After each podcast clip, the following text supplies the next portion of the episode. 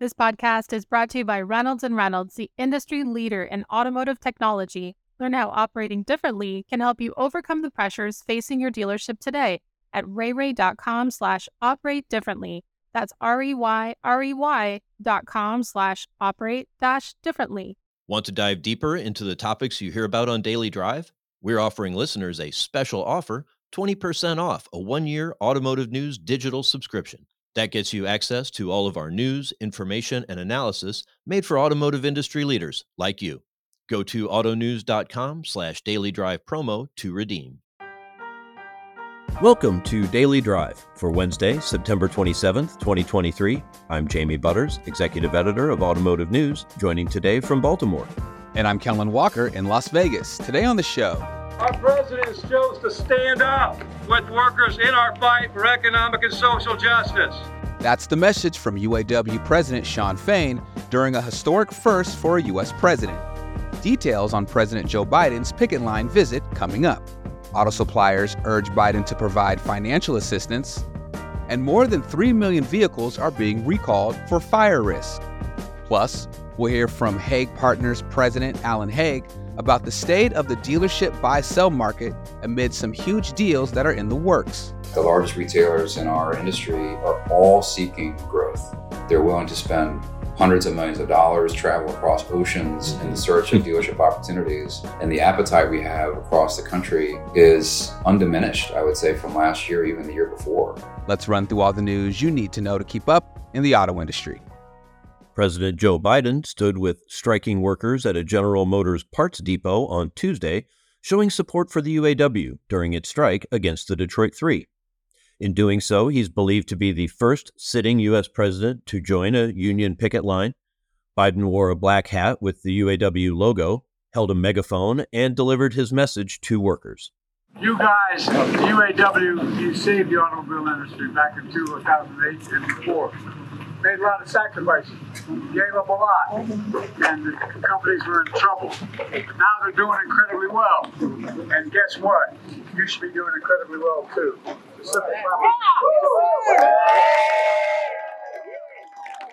UAW President Shawn Fain, who has withheld the union's official endorsement of Biden's reelection bid, said he appreciated the president's support. After Biden arrived at the airport, Fain rode in the presidential limo with him to the picket line. A source familiar with the visit said Fain and Biden discussed UAW members' contract demands, as well as the need for a just transition to electric vehicles. Fain invited Biden to the picket line last week when he expanded the strike against GM and Stellantis. Ford was spared from additional walkouts after progress was reported at the bargaining table. Tonight, former President Donald Trump, the Republican frontrunner in the 2024 presidential race, is scheduled to visit an automotive supplier of engine and transmission parts near Detroit. Today marks the 13th day of the historic strike. UAW member Marlise Davenport said she appreciated Biden's visit. You know, knowing that he is supporting us is, and then him being here, actually knowing for a fact that he's standing with us. And that's our thing, you know, stand up. And so knowing that he's standing up with us and having our president Shawn Fain here as well was completely amazing. Having both presidents here supporting us, it, it was amazing. A White House spokesperson said Biden did not have any meetings scheduled with auto executives while in Michigan. The Detroit Three all issued statements this week. Stellantis said Monday it had already matched Biden's call for a record contract. The company said it stands ready to sign a historic contract that positions the company to continue providing good jobs. Ford insinuated that it did not want outside help at the bargaining table in its statement Monday. It said, Ford and the UAW are going to be the ones to solve this by finding creative solutions to tough issues together at the bargaining table. And GM said Tuesday that it remained focused on negotiations. The company's statement read, quote, our focus is not on politics, but continues to be on bargaining in good faith with the UAW leadership to reach an agreement as quickly as possible that rewards our workforce and allows GM to succeed and thrive into the future. Also on Tuesday, auto suppliers urged Biden to provide federal assistance to help auto parts companies grappling with the strike. In a letter, the Motor and Equipment Manufacturers Association, or MEMA, said without federal assistance, the ability of the automotive industry to resume full manufacturing capacity is at risk. MEMA includes the Original Equipment Suppliers Association and aftermarket suppliers. The group wants the Biden administration to provide low interest loans and consider loan forgiveness for struggling small suppliers the White House did not immediately comment. It has previously declined to comment on whether it is considering programs to support auto suppliers. Some auto suppliers have already cut production and furloughed workers during the strike. Switching gears, Kia America and Hyundai Motor America are recalling more than 3 million vehicles in the U.S. for separate issues that could cause an engine compartment fire. Both automakers are urging vehicle owners to park outside and away from structures until repairs are completed. The Kia recall affects about 1.7 million vehicles for an issue with the hydraulic electric control unit that could cause an electrical short that can trigger an engine compartment fire while parked or driving. Kia has said it was not aware of any injuries, crashes, or deaths. Hyundai is recalling about 1.6 million vehicles in the US for an issue with the anti lock brake system module. In Canada, the recall affects about 327,000. The module could leak brake fluid internally and cause an electrical short, resulting in an engine compartment fire while parked or driving. The automaker said there have been no crashes, injuries, or deaths. A full list of the affected vehicles is available at autonews.com. And finally, today, AutoNation has joined the Pendragon bidding war. It's the third publicly traded U.S. auto retailer to submit an offer for Pendragon, a large dealership group in the UK. Pendragon said in a regulatory filing that it received an unsolicited proposal from AutoNation to acquire the company. Reuters valued the AutoNation offer at about $544 million. In the filing, Pendragon said its board will consider the proposal. Last week, Lithia said it planned to buy Pendragon's dealership and fleet business in a $350 million deal. Two days after Lithia's deal was announced, Pendragon said it received a joint offer from Penske Automotive Group through its PAG International subsidiary, together with Sweden's Hedin Mobility Group.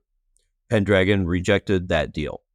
Then Friday, Penske and Hedin submitted a revised offer to buy Pendragon, upping the price to about 39 cents a share the same as the new AutoNation bid, Pendragon said it is considering that proposal as well. And those are today's headlines. So, Jamie, President Joe Biden standing side by side with UAW President Shawn Fain. Do you think former President Trump will get the same embrace? Uh, no, he will not. uh, while the UAW has withheld its official endorsement of Biden so far, the leadership is no fan of former President Trump uh, Shawn Fain has really spoken out aggressively against him. And the fact that he's going to a non union supplier, you know, there's just not going to be a lot of UAW members in there, maybe not even a lot of union members.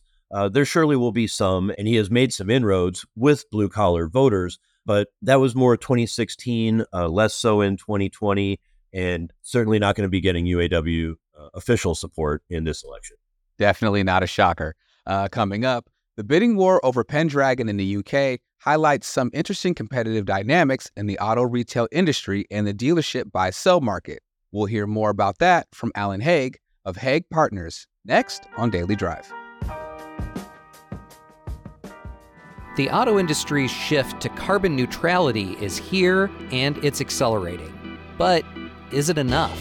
This is a moral imperative, an economic imperative, a moment of peril but also a moment of extraordinary possibilities. No more hesitancy, no more excuses, no more waiting for the others to move first.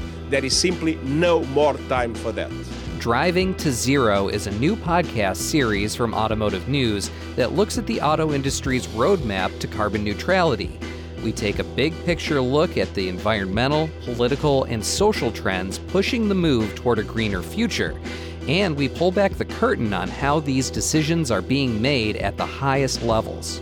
I said, you know, the, the headline that you need is is GM believes in an all electric future, and I think Dan Ammann and Mary Barra pretty much said the same thing, which is is like, but but we we don't. Spoiler alert: they came around to that idea. Find out how and much more I'm Jake Neer. Join me and Automotive News Executive Editor Jamie Butters on Driving to Zero, available now wherever you get your podcasts. Economic uncertainty, vehicle affordability, and ever increasing customer expectations are threatening the profitability and efficiency gains you've made over the last couple of years. You may be finding the strategies you've used to improve performance in the past just aren't as effective as they once were. You offer online options so customers can begin the buying process remotely, but your salespeople have to rebuild the deal or correct it during the in store appointment. You ask your advisors to be proactive about calling customers to get work approved, but still wind up with occupied bays and stalled jobs when the customer doesn't answer the phone. Your business office clerks are trying to process deal jackets faster, but funding still takes weeks. The strategies you've used to improve performance in the past just aren't as effective as they once were. Getting better at outdated and inefficient processes will only get you so far. Let's face it, Netflix isn't a household name because they got really good at mailing DVDs. And nearly half of Apple's revenue comes from the iPhone, not from the computers the company was founded on. These companies evolved as new challenges presented themselves instead of sticking with the status quo. It's time for a mindset shift. It's time to operate differently. Finding new and innovative ways to operate is essential to effectively managing the pressures facing your dealership. Visit reyrey.com slash operate differently to get started. That's R-E-Y-R-E-Y dot com slash operate dash differently. Welcome back to Daily Drive. I'm Jamie Butters with Kellen Walker. The story of the dealership buy sell market lately has been that it's still a buzz in 2023, even without the wave of mega deals seen in 2021. But with the developing bidding war over Pendragon in the UK pitting three of the largest retailers in the industry against each other, things are getting pretty interesting yet again. I got a chance to catch up here in Baltimore with Alan Haig, president of buy sell advising firm Haig Partners. Alan Haig, welcome to Daily Drive. Thank you, Jamie. It's fun to be here with you. So we've got uh, quite a bidding war going on now in the news. This was a surprise. A couple Sundays ago, I'm on the phone with Bryan DeBoer, and he's telling me about his plans for this uh, Pendragon and Pinewood Technologies. It's really exciting. And then Penske got in the in the bidding, and then just this week now, AutoNation has joined too. Uh, what do you what do you make of all this activity? I'd say it's a little bit of deja vu all over again for me personally. This story takes me back to 2005. I was sitting watching my kids play soccer at Holiday Park in Fort Lauderdale, and I got a phone call from Mike Jackson asking me to come back to the office. And when I arrived, he and Mike Maroone were there, a couple of other executives, and they talked about wanting to make uh, an offer on Asbury Automotive. Penske had placed an offer to purchase that company and Mike Jackson wanted AutoNation to participate and acquire that that uh, dealership group. So I spent the last or the next three and a half weeks in a conference room at Skadden Arps in New York, trying to structure that offer. Despite a lot of effort on AutoNation's part, ultimately the deal just wasn't supported by the factories, and so AutoNation withdrew its offer. And you know, Asbury is a as an independent public company to this day. So uh, this bidding war reminds me of, of that event, uh, except here, I don't think the factories will be blocking the acquisition. They're in separate continents. Mm-hmm. The consolidation that the factories are concerned about in the U.S. it's not doesn't apply here. So ultimately, I think one of these retailers is going to end up winning that business. I regret that they're not using that capital to invest in, in the U.S. auto market because I feel like the more they invest in the U.S. on buying on buying dealerships, that supports all of their existing stores in the US. They have more products for consumers, a better brand that they can promote to consumers. They can attract and retain more talented people at the stores and frankly become stronger in the US. When they go to the UK, they're not necessarily going to improve the position of that company in the UK just by buying it. So I personally wish that they would, you know, just give up on expanding internationally. There's still so much room here in the US for growth but that's what these executives are chasing. So they must see an opportunity that I don't. Mm-hmm. With Lithia, uh, they clearly have some strategic plans for Pinewood Technologies, uh, wanting to bring that cloud based DMS uh, here to North America. Uh, so I can see some strategic advantage there that maybe goes beyond just making an investment in the retail operations. And I guess with Penske, they are uh, already have a pretty substantial footprint in the UK, so maybe there's some some synergy or some cost savings connecting there. It's not as clear to me on AutoNation, although maybe they just don't want to be left out when the other two big players in the US are also have a foot in the UK. Well, on the software side, I can't say I really know that system. I don't think it exists in the US. And I would say that the ex- existing vendors that we have in the US, whether it's CDK or Reynolds or Dealertrack, almost every dealer is dissatisfied with those products. They think that they're expensive and awkward to use, and the contracts can be onerous. They're always an issue in a buy sell. How long is the remaining DMS contract, and will the buyer accept it? So I could see, um, you know, Tekion's coming on strong. They've got a product that many people like, and so there is a need, a desire by U.S. dealers to have other choices for DMS vendors.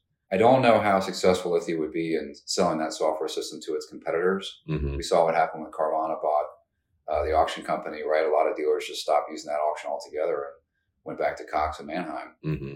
So I wonder if dealers would kick back against buying a program if they thought it was owned by and therefore benefiting its its competitor. Uh, I don't know how they thought that through. If that'll be an independent company or still be a subsidiary of Lithia if they bring it here.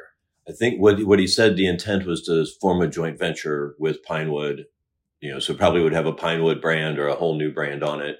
Uh, but the dealers are going to know. On the other hand, if it is superior, maybe you don't want to let the biggest player in the market have a tactical or strategic advantage. Could be. I mean, if it is better and if it's cheaper, then why wouldn't you use it, so to speak, if it Yeah. benefits you? But I think this story goes back to the larger story of consolidation and that the largest retailers in our industry are all seeking growth.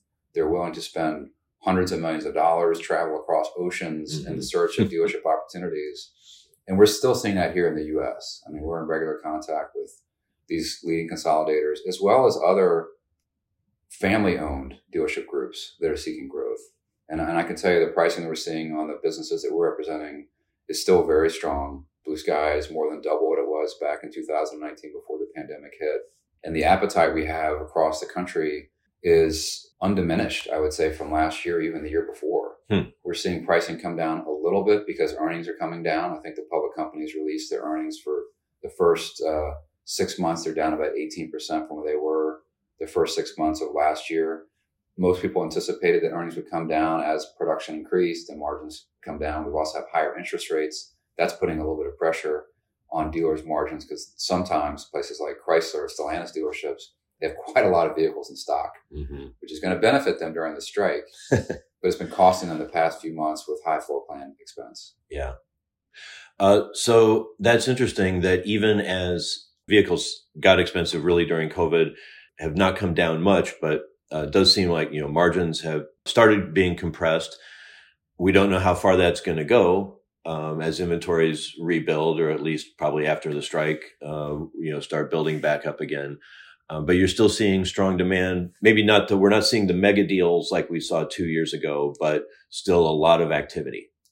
Yes, well, we're still seeing large deals. I mean, there was one that closed uh, earlier this month that was over a billion dollars. Right. We have a transaction working on now that's in that same price range, Hmm. uh, as well as several others that are in the you know mid hundreds of millions of dollars. Uh, so we're still seeing a lot of capital being handed from one dealer to to another owner, and then also the single store acquisitions are also still very popular. I mean, the, the easiest business for us to sell and the highest demand is someone says, "Hey, I have a Toyota store." Anywhere in the country, I, I make a joke. I mean, I will be on my bike or on a plane to go see that dealer the next day or that very day because that's the most desirable asset today is, is a Toyota store, in my opinion. But other franchises are also high in demand. I mean, we have a uh, seen a lot of interest, particularly in Kia, Kia and Hyundai. Mm-hmm. Hyundai and Kia, the product quality, not just in terms of reliability, I think they've had that for many years, but the design of the products has become very appealing for customers. And I think if you go look at a, a Kia and a Honda and a Toyota and a lot, just design wise, I think many customers are saying, hey, the Kia is more interesting, more attractive, sexier, more innovative than some of the competitors. So I would say that the blue sky value of those two franchises, Hyundai and Kia, has increased over the past four years Hmm. more than any other brands that I can think of. hmm We've seen the higher interest rates, you know, spurred by the Federal Reserve and its open market committee, start to tamp down maybe some of the demand for vehicles, maybe other big purchases like homes. Is that affecting the buy sell market? Is it making the cost of capital significantly higher? It is having some impact. I talk with bankers who say things like, you know, when, when a dealer comes to them for financing for an acquisition, they'll give a response to the dealer. Here's the financing package. Here's how much we'll loan you. Here's the interest rate. Here's the term. Some dealers are looking at that and they're deciding, well, that's too expensive. I'm not going to buy the business. Or they're saying, that's too expensive. I'm just going to use cash. because we have to remember that the buyers are also enjoying profits that are 2x, 3x, 4x what they were before the pandemic. Mm-hmm. So they have a massive amount of cash, even after tax, even after paying down other other loans. They have this huge cash balance that's building up. And so far, very few people can identify a return on investment that's higher than an auto dealership. Mm-hmm. Uh, it's better than real estate. It's been better than the stock market. It's been better than most tech stocks. So a lot of dealers are saying, well, I don't really want to borrow money at 8%, but I'll use my cash hoard over here to buy that dealership. So some bankers are frustrated because they're having a hard time putting their balance sheet to work. Some either somebody won't buy the store or they'll just use their cash to finance the store. I talked to some dealers that are saying now, hey, used to be I got no return on my cash. It was sitting in the bank account getting me 0.5% interest. Now I can get 5% interest. So now I really do have an alternative to buying a store. Mm-hmm. I can just put it and buy T bills and get a 5% rate and not have to work. I can go to the golf course. Have to deal with another factory or another loan or another general, general manager. It's easier for me to still get a desirable rate of return. Now, they're really making nothing when you factor in inflation, but it's become an option for them. Whereas last year, the year before, they thought, of course, the thing to do is to buy another dealership. Well, one more question just to uh, kind of tie it all together. I mean, have we been in this kind of situation before where interest rates have come up, but the dealers have the option to uh, spend their cash, and we haven't really seen uh, you know diminishment of the market? I can't recall another period where we've had back to back massive increases in profitability for dealers, followed by massive interest rate increases. I think this is unique, in, at least in my lifetime. Mm-hmm. The last time that we had a big shock to the buy sell market was in 2008, 2009 during the Great Recession, when uh, dealership cash flows fell. The average store was still profitable in comparison to factories that lost 1000000000s mm-hmm. In fact, mm-hmm. General Motors and Chrysler went bankrupt then. The average dealer was still profitable. But coming out of that, a lot of the buyers, the public company consolidators, their bank debt was trading at 50 cents on the dollar, 70 cents on the dollar. They could go back, go and buy their own securities back at a discount. So they weren't out buying more dealerships. Mm-hmm. And many dealers that were independent didn't really want to sell their businesses when the cash flows were significantly lower than they had been historically. So for about a two year period, nothing happened in the M&A world, you know, and mm-hmm. then we started to see a pickup. And then I think it was in 2015 was a big spike when we had the acquisition of Van Tuyl by Berkshire Hathaway. And since then, it's been pretty steady until the pandemic hit. And then we had this massive spike in 2021, I think it was, mm-hmm. where the public company spent about $11 billion on acquisitions compared to 700 million roughly before. And the number of rooftops sold in 2021 was over 700 rooftops compared to before the pandemic, maybe 300, 350 per year we're selling. So this year, I think we'll sell. Looks like we're on track to sell over 500 dealerships across the country, mm-hmm. which is 75 percent higher than what it was before the pandemic. So consolidation is still definitely happening. The pricing is still very robust. Buyers, if they complain about the rates, they just pull down cash. Is what we're seeing them do in many cases. And I think there's also some belief that interest rates are high now, but over the next few years, they're likely to go back towards maybe not where they were, mm-hmm. but somewhere in between so they can refinance at a lower price later. Interesting stuff. Alan Haig, thanks so much for joining us today on Daily Drive and explaining what's going on in the buy sell market. My pleasure. Thanks for having me. That's Daily Drive for today. I'm Jamie Butters. And I'm Kellen Walker. Thanks to Automotive News coordinating producer Jake Neer and Alicia Anderson. Today's episode includes reporting from our own Michael Martinez, Audrey LaForest, and Jack Walsworth. You can get the latest news on the UAW strike, the Pendragon bidding war, and everything happening in the auto industry at autonews.com. If you enjoy the podcast, remember to like, leave a review, and subscribe so you never miss an episode.